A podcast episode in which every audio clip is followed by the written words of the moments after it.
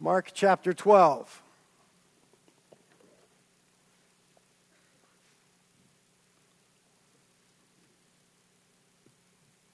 Very interesting text this morning. It's going to bring up some questions about eternity for us, about what happens when we die. We're going to be starting Mark chapter 12, verse 18.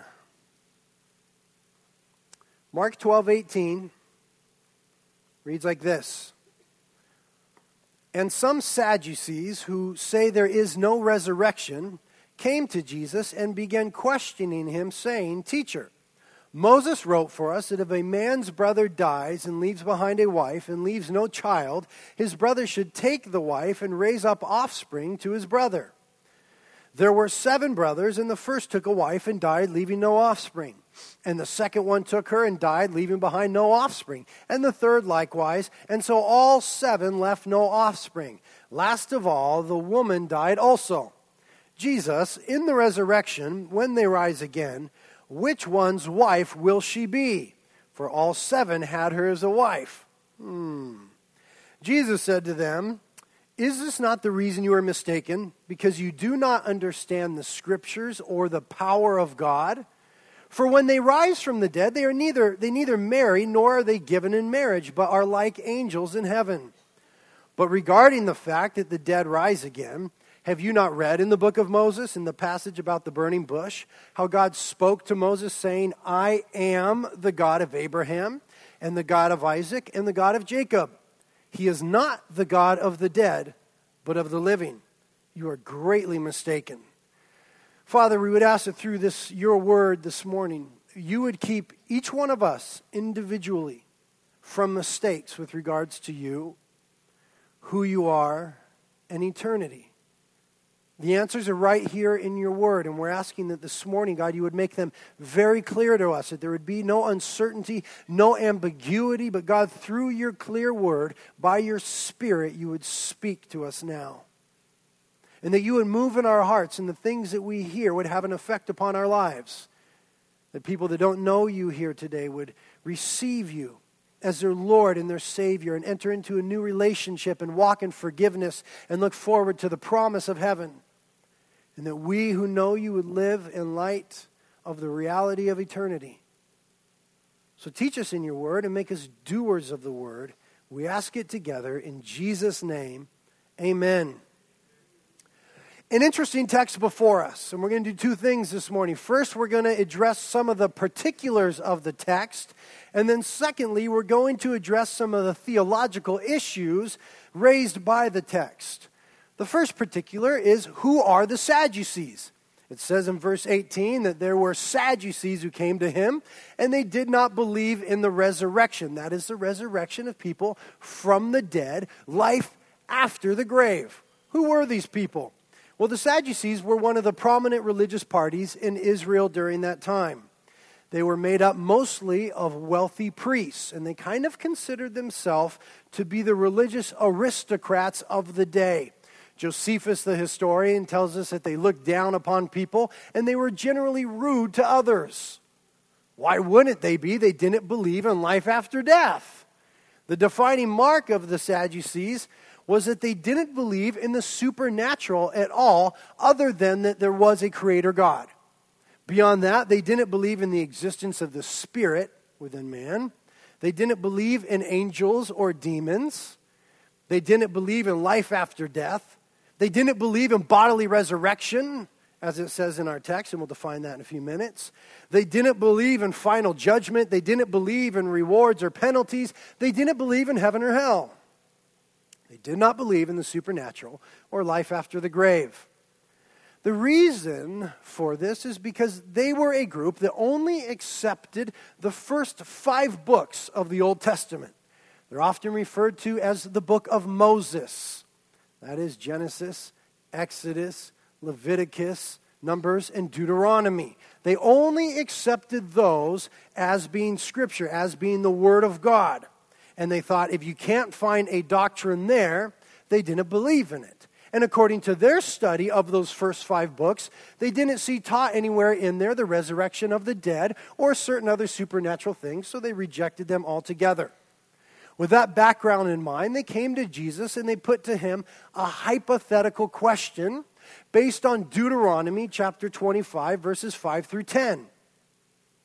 It says in Deuteronomy 25, starting in verse 5 When brothers live together and one of them dies and has no son, the wife of the deceased shall not be married outside the family to a strange man. Her husband's brother shall go into her and take her to himself as wife and perform the duty of a husband's brother to her. And it shall be that the firstborn whom she bears shall assume the name of his dead brother, in order that his name may not be blotted out from Israel. But if a man does not desire to take his brother's wife, then his brother's wife shall go up to the gate to the elders and say, My husband's brother refuses to establish a name for his brother in Israel. He's not willing to perform the duty of a husband's brother to me.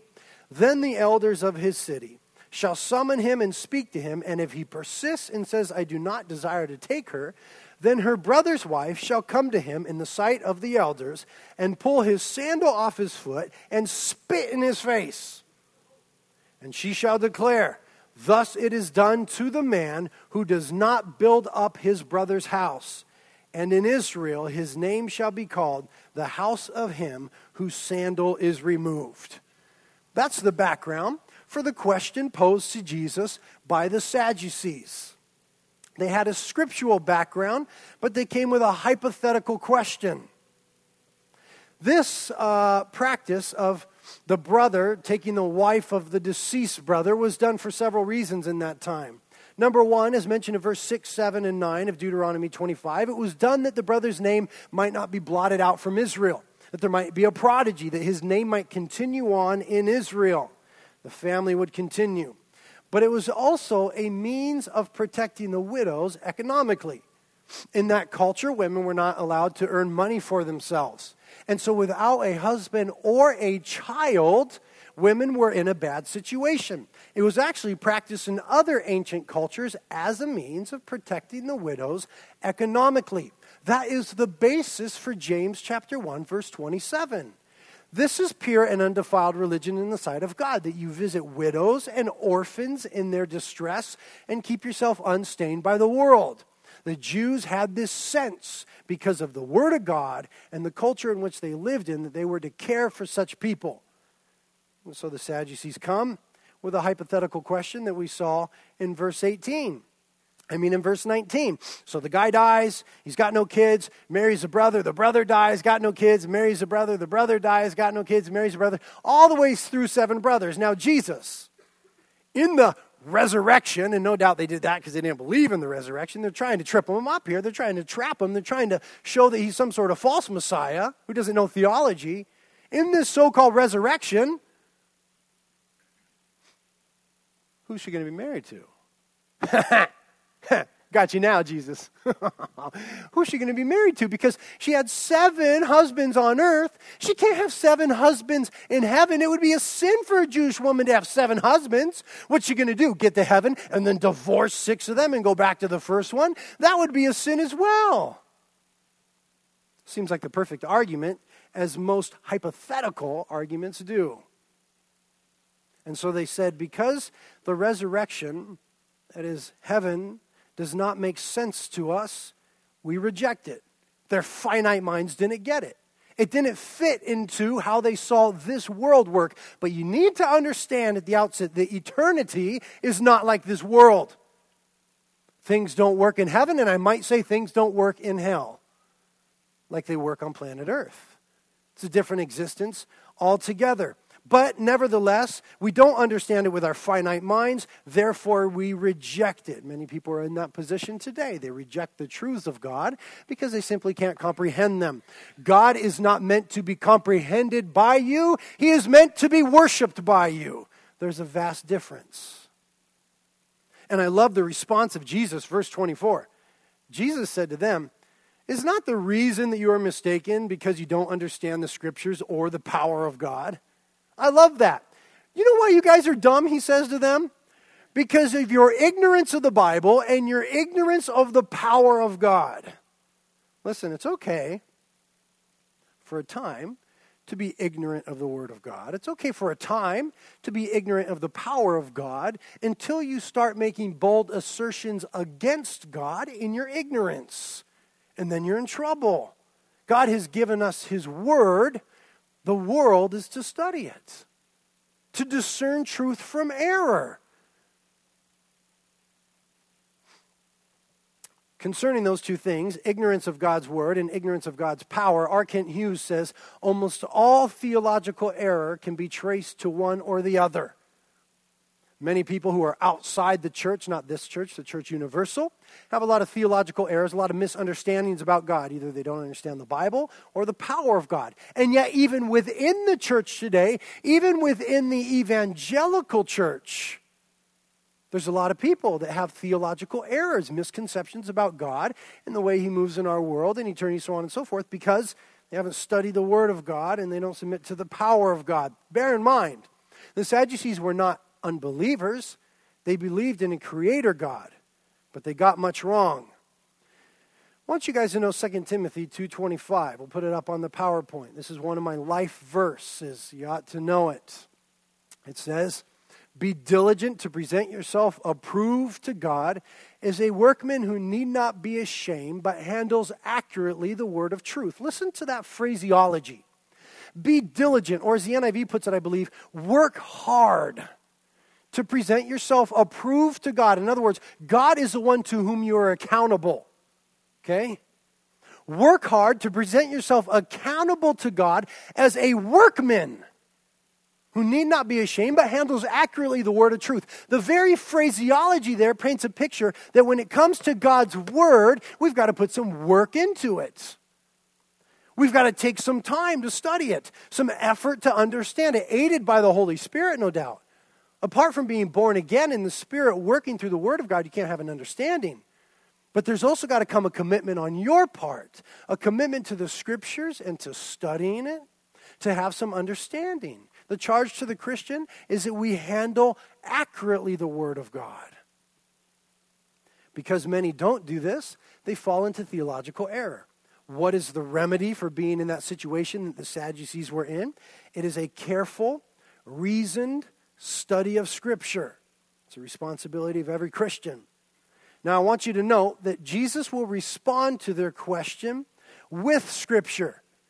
He says, Have you not read in the book of Moses? We saw last week when he gave the parable about the vineyard there and Israel missing the Messiah that he said to them in verse 10 of chapter 12, Haven't you read? That the stone that the builders rejected shall become the chief cornerstone. Over and over again, when people challenged Jesus, he responded with the word of God. Haven't you read? Don't you understand? Don't you see it in the scriptures? In so doing, he will not only answer their question, but he will reveal to them that the doctrine of the resurrection from the dead, life after death, has always been in front of their faces if they would just have their faces in the Word of God. There are so many people today that doubt some of the primary doctrines of Christianity, some of the primary things that we've got to understand about God, and yet they don't have their face in the Word of God. And if you'll open it up, you'll find out that the answers are here you'll find out that we have a reasonable faith. But if you ignore the word, you've got no basis to stand upon. You're open game for the enemy, for his fiery darts, for his missiles of doubt in your life to begin to doubt this and that and the other. Listen, saints, open up the Word of God. These men were in error because they did not work hard to present themselves approved to God as workmen that need not be ashamed, but handle accurately the Word of truth. There is no careful and close examination of the word. Now, in verse 25, Jesus begins to answer. He says, For when they rise from the dead, they neither marry, that is, they don't choose to get married, nor are they given in marriage. There's not a marriage arranged for them, but they are like the angels in heaven. We're going to come back to that verse at the end and we're going to explore its every meaning. We'll be right back to that. But I want you to see how he answers with a word in verse 26.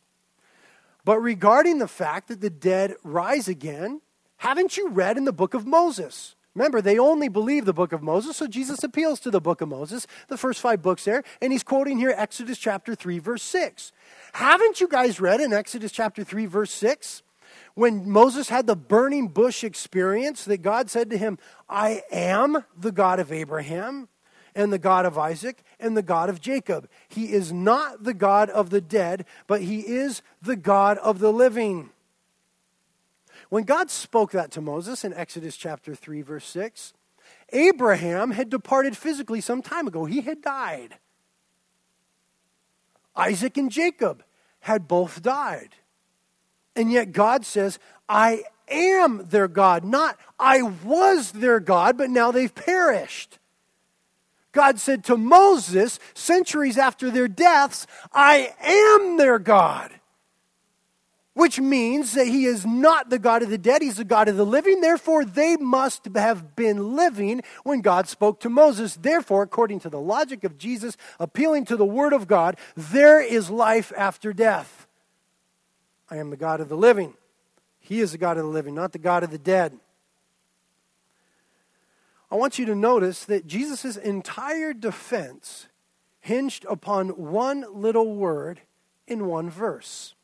So many times when we read the Word of God, we give it but a cursory reading at best.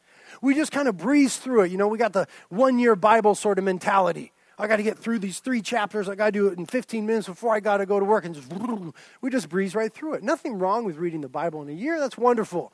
Nothing wrong with reading three chapters at a sitting. That's great. But the Bible says of itself that all Scripture is inspired of God and that it is profitable for teaching, for reproof, for correction, and for training in righteousness, that the man of God may be adequately equipped for every good work. All Scripture is inspired by God, or God breathed, as it can be translated. Every single word in the Bible is significant in the original manuscripts. Every single word is absolutely significant, placed there purposely by the Holy Spirit. Jesus said not one jot or tittle of the word would pass away. A jot and the tittle, he's referring to the Hebrew language there. And a jot and a tittle were the smallest little marks, little tiny uh, marks you can make with a pen in Hebrew. That is to say, every tiny mark of the Word of God as breathed by God's Spirit is significant. Read it carefully, read it prayerfully, read it frequently, and know that every word is God's Word. Jesus' entire argument and their entire error in their theology hinged upon a single word in a single verse. That word, of course, was am. I am the God of Abraham. You see, in their minds, they were just breezing through the scriptures one day and they just read, I was the God, or thought I was the God, but it says, I am the God. One little word, and we see there that that small detail was a big deal. The small detail was a huge deal. If you miss the detail, you miss an entire doctrine as they did. Now, having said that, those who study theology they never want to develop a doctrine. Doctrine means teaching. They never want to develop a teaching about what the Bible has to say from a single word. That's not wise. We don't do that. With biblical doctrine, we look that it's taught from the beginning to the end of the Bible. We look that it's in there entirely. So you don't build a whole doctrine off a single word, but you sure can miss a lot if you don't pay attention to the details in the Word of God. And the doctrine that they missed, and the doctrine that Jesus is referring to, that is taught from the beginning to the end, is the doctrine of the resurrection of the dead. The resurrection of the dead. Stated simply, as we speak about it for a minute, it's this When we die, our bodily life ceases temporarily, but our spirits go into eternity immediately. I want you to note this morning that the Bible does not teach that there is a purgatory. That is an invention of the Roman Catholic Church. The Bible doesn't teach that in any way whatsoever. We'll see that very clearly in a few moments. So, when we die, our bodily life ceases temporarily, but our spirits go into eternity immediately. That is, either with the Lord or in the place of torment, which is apart from the Lord for eternity heaven or hell. But there is coming a time when our spirits will be reunited with our bodies. Both for those who die righteous because of their standing in Jesus Christ and those who die in their sins. There is a resurrection, a bodily resurrection coming for both the righteous and the wicked, the forgiven and the unforgiven, those who are going to heaven and those who are going to hell. Jesus says it explicitly in John chapter 5. Turn there. John chapter 5.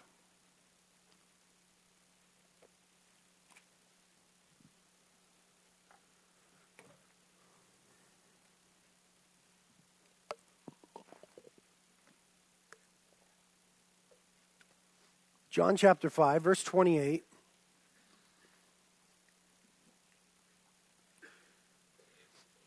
John chapter 5, verse 28, Jesus says, Do not marvel at this, for an hour is coming in which all who are in the tombs shall hear his voice and shall come forth, those who did good to a resurrection of life, and those who committed evil to a resurrection of judgment all the dead will be bodily resurrected, some to eternal life and some to eternal damnation. Judgment, condemnation. Now, if you read this verse completely out of context of the book of John in the entire Bible, you might think that it was a works based salvation. We know better, don't we? To show that it's not, you can just look in John chapter 3, verse 36. Makes things very clear. John 3 36 says, He who believes in the Son has eternal life, but he who does not obey the Son shall not see life, but the wrath of God abides on him. So we know that it doesn't depend upon our works, depends upon whether or not we receive Jesus Christ as our Lord and Savior. And that is the good work that he's referring to. And the evil work that he's referring to is the rejection of Jesus as the Savior of the world. Now he says there, there is a resurrection unto life, and there is a resurrection unto judgment. And they will have to do with our physical bodies. I want you to know that when God created you, He created you body, mind, and spirit. And all three of those will abide for eternity. Very interesting. We'll see it develop in a minute. The moment we die, our spirits either go to be with the Lord or to be apart from the Lord in a place of torment immediately. We saw that last week when we looked at Luke chapter 16 in the story of Lazarus. Lazarus and the rich man. The rich man died, he had blown it, and he was immediately in a place of torment. There was no intermediary state. He didn't go to purgatory, he did not go to sleep. He went immediately to a place of torment. And the, the uh, Lazarus, the poor man, went to a place of blessing. It's called there Abraham's bosom. Jesus said to the thief on the cross in Luke 23 43, Today you shall be with me in paradise. Not first you've got to go to some other place and you've got to work off some stuff and deal with some stuff, and some people might pray and try to get you out and this and that and the other. Today you will be with me in paradise. Jesus taught it explicitly. We see it exemplified in the Gospels. We see it in the Old Testament as well. Daniel chapter 12, verse 2 says, And many of those who sleep in the dust of the ground will awake, these to everlasting life, but the others to disgrace and everlasting contempt. There's a resurrection for the righteous and the wicked, and which way you go depends upon what you do with Jesus. Now, for the Christian, when the Christian dies bodily, there comes a temporary separation of his spirit from his body. Body stays in the ground or in the ocean or wherever you put it, but the spirit goes to be with the Lord. New Testament's very clear on that. 2 Corinthians 5 8. Paul says, We are of good courage, I say, and prefer rather to be absent from the body and to be at home with the Lord. For the Christian, when the spirit departs the body, it goes to be with the Lord. And where is the Lord? The Bible says that he's seated at the right hand of God, that he's in the heavens. Philippians 1 23 says the same thing. Paul again says, I am hard pressed from both directions. I'm having some difficulties, he says. Having the desire to depart and be with Christ. Things were so difficult for him at this time. He said, Man, it'd be wonderful to be done with this life and go home to be with the Lord. It is not an excuse for suicide. The Bible doesn't support that in any way. The Bible says, Thou shalt not murder, and that includes yourself. But Paul lived with such a sense of eternity, he said, Man, it wouldn't be a bad deal to depart and be with Christ, for that is very much better. The Bible makes it clear for the Christian, when they die, they immediately go to be with the Lord. And then there comes, there will come, this time when they are resurrected with their body. If you don't understand the doctrine and the biblical teaching of it, you hate it. This old body? Well, some like it more than others. Some of you hate it. I don't want this thing back. When do we get our bodies back and what will it be like? The Christian, that is, the person who received Jesus Christ as their Lord and Savior between the time of his ascension and the time of his coming, will receive their glorified body at the rapture when Jesus comes for his bride, when he comes for the church. The Christian receives his glorified body at that time. We'll look at it in Scripture in a minute. Those who reject Jesus will not be reunited with their body until the great white throne judgment. That happens in Revelation chapter 20 at the end of the millennial kingdom. Remember the end times now. Remember the last things, the order of last things. We have the church age or the church of the, the age of grace in which we live. The time from the cross until Jesus comes for his church. That is called the rapture of the church. After the rapture of the church comes the seven year tribulation period. After the seven year tribulation period comes the bodily return of Jesus Christ to earth, the technical second coming to establish his kingdom on earth. That signals the beginning of the millennial kingdom. During the millennial kingdom, the thousand years of Christ reigning on earth, Satan is bound. That's good news. At the end of the thousand years comes the great white throne judgment. That is what people often refer to when they speak of Judgment Day.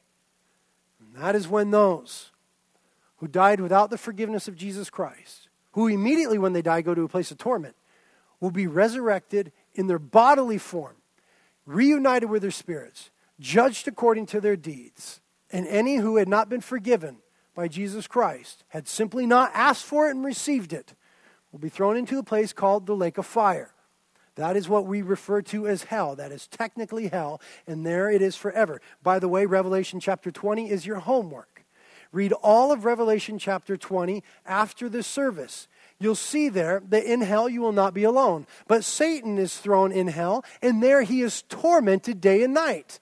Satan is not the ruler of hell. It is not his domain where he is presiding over some party with all his friends. The Bible declares that for Satan it is torment day and night. And for those who refuse to receive the love of God and his forgiveness, which is freely given through Jesus Christ, if they refuse his forgiveness, then they choose hell. And the Bible says that there's outer darkness, weeping and gnashing of teeth, and a worm that consumes the flesh that never dies. It's horrible. By the way, every single one of us deserves that. Don't have a wrong theological idea and think, well, we all deserve heaven, but we just got to do thus and, those, thus and so to get it. None of us deserve heaven. We all deserve hell. That is why salvation is by the grace of God, the unmerited, undeserved, unearned favor of God. I'll show you in the Bible how it happens for the Christians. Remember, you're going to read Revelation chapter 20 later, and you'll see there the great white throne judgment and the bodily resurrection of the wicked. You will also see in Revelation chapter 20, when you read it later, the resurrection of those who were martyred for their Christianity in the tribulation period. They missed the rapture, they weren't Christians at the time. They get killed for their faith in the tribulation period. They immediately go to be the Lord with the Lord in their spirits. But you'll read in the middle of Revelation chapter 20 something called the first resurrection when they receive their bodies. But now let's look at how it will happen for you and I. 1 Thessalonians chapter 4. Go there. 1 Thessalonians chapter 4. It's before Timothy. All the T's in the New Testament are together.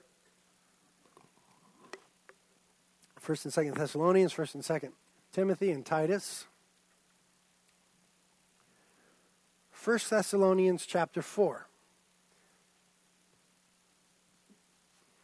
Now we're going to read First Thessalonians chapter 4, the last several verses. But here's another homework assignment. Your second homework assignment is to go home and read 1 Corinthians chapter 15. 1 Corinthians chapter 15 will give you a long discourse on the resurrection from the dead and the rapture of the church. Makes things very clear. And Paul reasons there by the Spirit of God for it. I want you to read that later. It'll educate you. But for now, for time's sake, we're just going to look at 1 Thessalonians chapter 4, starting in verse 13. Paul writes, We do not want you to be uninformed, brethren, or ignorant about those who are asleep, that you may not grieve as do the rest who have no hope. Now, when it says asleep, it is not teaching something called soul sleep, which small segments of the church have believed in the past. That is not a biblical doctrine. The Bible never teaches that. In the New Testament, it often says sleep for a Christian who died. It's a euphemism or a nice way of saying a Christian who died. Where did the early church adopt this phraseology? They adopted it from the Lord Himself. Remember when Lazarus had died? And the Lord was summoned by Martha and Mary, and he went with his disciples. He said, Come on, disciples, we've got to go because Lazarus has fallen asleep. And they said, Well, Jesus, what's the deal? Why are we going to go if Lazarus is just sleeping? And Jesus says, Oy vey, these boys don't get anything. He's dead.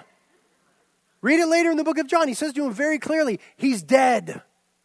But they adopted that phraseology because it's not really proper to say of the Christian that he's dead because he's received eternal life. So Paul's talking here about people, Christians specifically, who have died. Their physical body is in the ground, their spirit is with the Lord. It says in verse 14. For if we believe that Jesus died and rose again, by the way, to be a Christian, you must believe that. That is an essential doctrine of the Christian faith. If you do not believe that Jesus literally and physically died upon the cross and literally and physically rose again, then you can have something, you could have some nice religion, but you can't call it Christianity. For if we believe that Jesus died and rose again, and we do, even so, or in the same way, or with the same certainty, God will bring with him those who have fallen asleep in Jesus, those Christians that died. For this we say to you by the word of the Lord. Paul says, I ain't making this stuff up. That we who are alive, I want you to notice the phrase we there.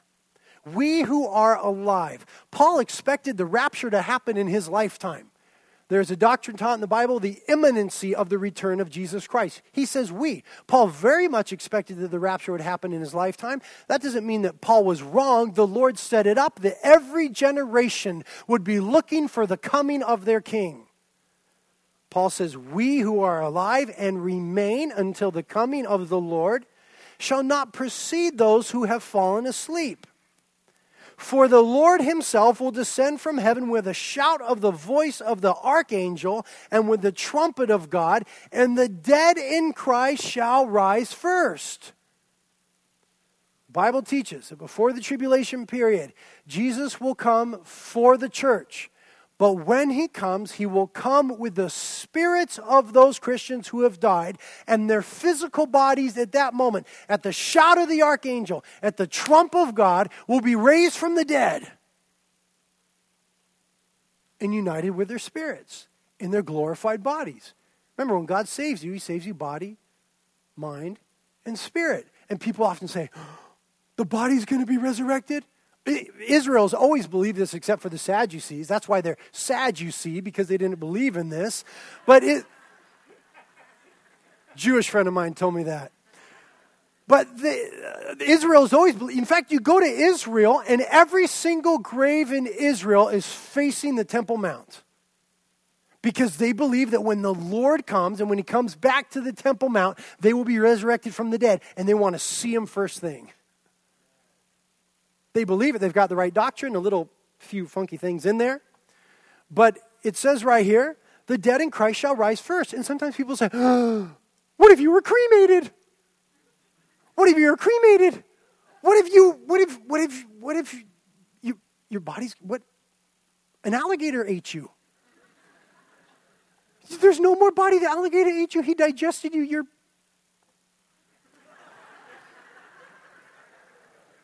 You're not around. You don't understand the scriptures or the power of God. The scripture says the dead in Christ will rise first, and the power of God is able to raise up the alligator eaten person. Now, that's those who have died, our loved ones, Christians that are dead. At the rapture of the church, we will see them glorified. We will see them again.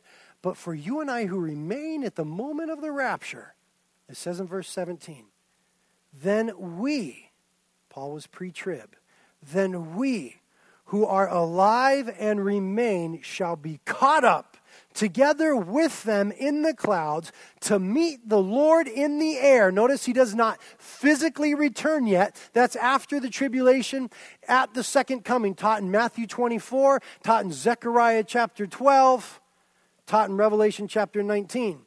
We who are alive and remain shall be caught up together and meet him in the air, and thus we shall always be with the Lord. Therefore, comfort one another with these words. Now, the discerning ear says, I didn't see the word or hear the word rapture in that verse. Yes, you did. You just don't know a lot of languages. Neither do I. But that phrase caught up in the Greek is harpazo. It means to be violently snatched away. Picture of the rapture. Harpazo. The Bible was first translated from Greek to Latin. The Latin word for harpazo or caught up is raptus, where we get our English word rapture. It's in the Bible. Be careful. Look at every word. And at that moment, we read, and this is why I gave your homework to be 1 Corinthians chapter 15. When we are raptured, it says that this perishable body will put on the imperishable. This mortal body will put on the immortal body. That in the twinkling of an eye, we will be changed. There are those who will be alive on earth at the rapture of the church that will not taste death, but will immediately be transformed, and they will be with the Lord, spirit and body, in their glorified body. It's a wonderful doctrine. Paul said, Comfort one another with these words. It ought to affect the way that we live every day. So we understand that the resurrection is not the restoration of life as we know it, it is an entrance into a new life that is different. With regards to the resurrected body, what is it like? Well, remember Jesus. Jesus, after he was resurrected, he was recognizable, but not always immediately. There was something different. Those who weren't looking, they, they didn't always get it right away, but he was recognizable. There was something different, but there was something the same. George MacDonald, about the resurrection, says this author and pastor says, the new body must be like the old, not only that it must be the same body, with all that was distinctive of each from his fellow more visible than before, because the accidental, the unrevealing, the incomplete will have vanished. That which made the body what it was in the eyes of those who loved us will be tenfold there. In heaven, we will be recognizable. We will recognize one another, and we will be more lovable in heaven than we ever were here. I would love to get a chance to share this doctrine with Eric Clapton. You know that song? No More Tears in Heaven? Listen, it's very sad. He wrote that song when his five year old son fell out of a window, died. And he says, Will you know my name when I see you in heaven? Eric Clapton there is looking for the hope of this doctrine that the Christian church has in the Word of God. He's looking for that hope. He doesn't know, will you know my name? If we see each other in heaven, will, we re- will I recognize my five year old son? Will he recognize me? Goodness, I'd love to share this with him. As one author said, when someone asks you, Will you know me in heaven? Answer and say, I have known you well here, and I will not be a bigger fool in heaven than I am now. I will know you, and you will know me. R. Kent Hughes, commentator and pastor, wrote on this subject we will recognize people at once. Everything that was theirs will be perfected. Their bodies will be glorious. Amen. Grown to the eternal potential. Everyone will be six foot five and three quarters. My height. Their personalities will be at their fullest. God have mercy. Their wit, their charm, their tenacity, their love, they will be noble, beautiful and regal, for they will be like Jesus. The New Testament says that when we meet the Lord, we shall be like him in the glorified state. our salvation having been completed. So it will be the same, and yet there'll be differences. Jesus, in his resurrected body, Jesus walked through walls, but it was a physical body, but it walked through walls like a spirit, and yet we know that he ate. Praise the Lord, there might be food in heaven. There is in Revelation chapter 19, the marriage supper of the Lamb. We see Jesus in his resurrected body in John chapter 21 eating some fish. Thank you, Lord. And yet, last thing, as we saw in Mark 12 25, and we have it back up on the PowerPoint for you in case you forgot it. When they rise from the dead, they will neither marry nor are given in marriage, but are like the angels in heaven. There will be differences. We will not be married in heaven. No one is more sad about that than I am, believe me. But if you're sad, it's because you don't understand the scriptures or the power of God. There won't be a need for marriage in heaven. Let me explain why. Let me just say as an aside, when it says we will be like the angels, it means that we won't be given in marriage. We won't be married in heaven. It doesn't mean we'll have wings. That's, that's a stupid idea. People think you get to heaven, you get your wings. When people die, they become angels. The Bible never teaches that. The angels were created from long past. They will always be angels. You will always not be an angel. So don't think you're going to get there and get some wings. I'm sorry to disappoint you. So, why are the angels who are in the presence of God, or why aren't the angels who are in the presence of God, and why won't we, when we are in the presence of God, be married? Why not? A few reasons. Number one, because death is defeated. When our bodies are glorified, it declares in 1 Corinthians chapter 15, your homework, that death is swallowed up that death is defeated by the power of the cross. And the death cannot even keep our physical bodies down, but God raises them. And so, because death is defeated, in heaven there will be no more death. Therefore, there will be no reason for procreation. Therefore, there will be no sex in heaven. How do you know the difference between biblical heaven and man made heaven? Man made heaven has sex in it the heaven that they speak about in Islam. The heaven that they speak about, the paradise that they speak about, is 70 virgins. That if they make it to paradise, they will have sex in heaven with these 70 virgins all the time. That is a man made creation. The Mormon church. The Mormon church teaches that when we die, if we do things right, we can become the God of our own planet and have celestial sex, creating spiritual babies for all of eternity. That is a man made doctrine. Man wants there to be sex in heaven. There's no need for sex in heaven, there's no need for procreation. Not to say that sex is only procreation. Sex is wonderful. It's to be between a man and a wife. It is a good thing. Sex is not a bad thing. God created sex, and God blesses sex when it is within the marriage context. And that is the only time that God blesses it. But in heaven, there won't be a need for it. We won't have it because we won't be married, and we certainly won't be having premarital sex in heaven. Secondly, because we're in God's presence, there won't be the need of the help of the mate. Part of marriage is that we are given to help one another. Specifically, he says in the book of Genesis that God made for Adam a helpmeet. In the presence of God, there will not be the need of assistance, and companionship will be fulfilled. J.C. Ryle, commentator, says this Enjoying the full presence of God, men and women will no longer need the marriage union in order to help one another.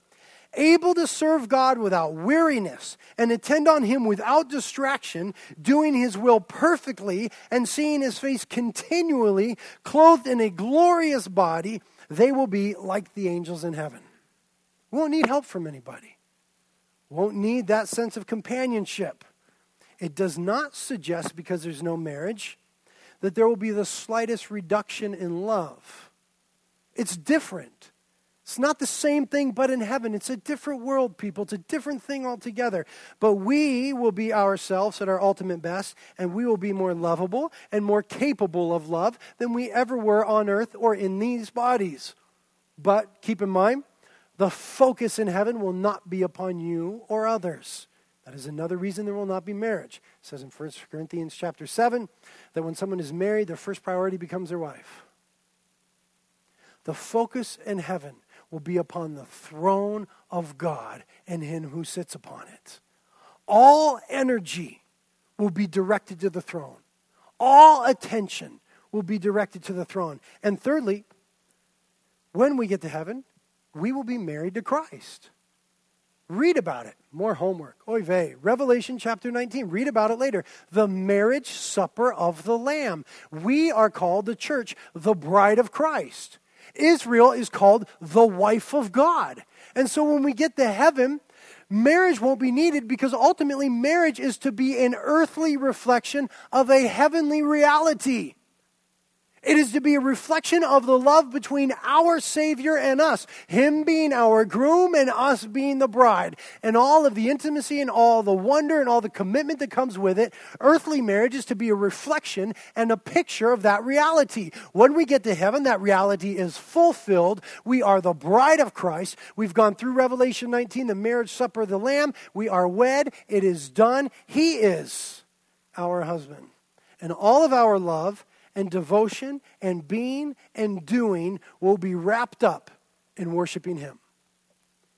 Nobody will be disappointed. Nobody will say, Oh, I wish. It's going to be perfect. Just want to read a couple scriptures to end. Revelation chapter 4. Here's where we end. Revelation chapter 4 gives us a picture of heaven. It's not a whole lot revealed about heaven in Scripture. It's interesting. In fact, Jesus spoke more of hell than he did of heaven. Wanted to get people's attention. But in the book of Revelation, we have three little snapshots, and we're going to look at them. We're just going to read them. It says in Revelation chapter 4, starting verse 2 Immediately I was in the Spirit, John speaking, and behold, I want you to note how many times it says a throne. Okay, this is what is most obvious in heaven is the throne of God. And behold, a throne was standing in heaven, and one sitting on the throne. And he who was sitting was like a jasper stone and a sardius in experience. And there was a rainbow around the throne, like an emerald in experience. He's trying to describe something glorious. He doesn't have the words for it. He's got to use some earthy terminology here. And around the throne were 24 thrones, and upon the thrones I saw 24 elders sitting, clothed in white garments, and golden crowns upon their heads. That is the representation of the church in its fullness.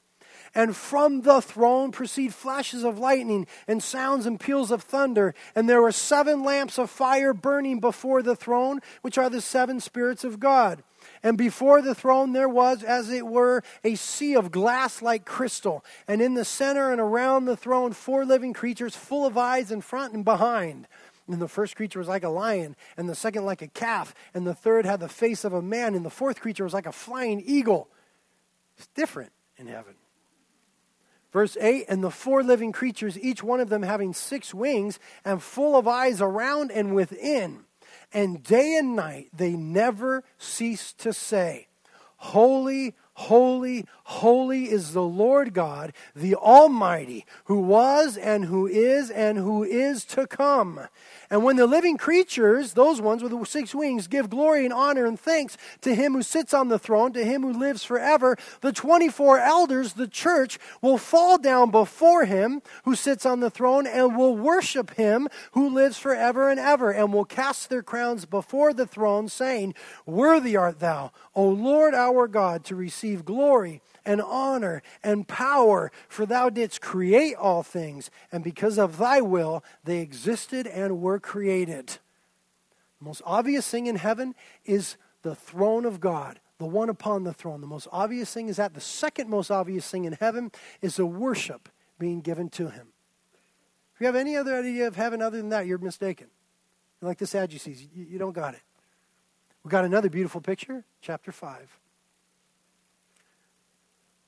Verse 8 And when he had taken the book, the four living creatures and the 24 elders again fell down before the Lamb that is Christ Jesus, having each one a harp and golden bowls full of incense, which are the prayers of the saints. And they sang a new song, saying, Worthy art thou to take the book and to break its seals, for thou wast slain and didst purchase for God with thy blood men from every tribe and tongue and nation. And thou hast made us to be a kingdom and priests to our God, and we will reign upon the earth. And I looked, and I heard the voice of many angels around the throne, and the living creatures, and the elders, and the number of them was myriads and myriads, and thousands and thousands, saying with a loud voice, Worthy is the Lamb that was slain to receive power and riches and wisdom and might and honor and glory and blessing. And every created thing which is in heaven and on the earth, and under the earth and on the sea, and all things in them, I heard saying, To him who sits on the throne and to the Lamb, be blessing and honor and glory and dominion forever and ever. And the four living creatures kept saying, Amen. And the elders fell down and worshiped him. Revelation chapter 7, verse 9. And after these things I looked, and behold, a great multitude which nobody could count from every nation and all tribes and peoples and tongues, standing before the throne and before the Lamb, clothed in white robes, and palm branches were in their hands. And they cry out with a loud voice, saying, Salvation to our God, who sits on the throne, and to the Lamb. And all the angels were standing around the throne, and around the elders and the four living creatures. And they fell on their faces before the throne and worshiped worshiped God, saying, Amen. Blessing and glory and wisdom and thanksgiving and honor and power and might be to our God forever and ever. Amen. And one of the elders answered, saying to him, These who are clothed in white robes, who are they and from where have they come? And I said to him, My Lord, I don't know. And he said to me, These are the ones who come out of the great tribulation, and they have washed their robes and made them white in the blood of the Lamb. For this reason, they are before the throne of God and they serve him day and night in his temple. And he who sits on the throne shall spread his tabernacle over them. They shall hunger no more, neither thirst any more. Neither shall the sun beat down on them, nor any heat. For the Lamb is in the center of the throne, and shall be their shepherd, and shall guide them to springs of the water of life, and God shall wipe every tear from their eyes. Lord God, how we long for the day. How we long for the day when we will be in your presence, for the fullness, the completion of it. Every tongue, tribe, and nation, every loved one in you we've ever lost, resurrected, recognizable, all of us preoccupied and consumed with you and your glory and your beauty. Lord, we don't understand it all, but we're humble enough to say, we believe you and we trust you. God, I just pray there's anyone in here today that does not know that that is their future, that they would immediately repent of their sins, ask you to forgive them according to what Jesus did on the cross, and that you would give them the promise of eternal life and a second chance in this life, a clean slate. For all of us that know you, pray that we would join with the angels now we would bow down before you, that we'd taste heaven in this place and give you all the glory and the honor and the praise that is yours. Saints, let's worship him.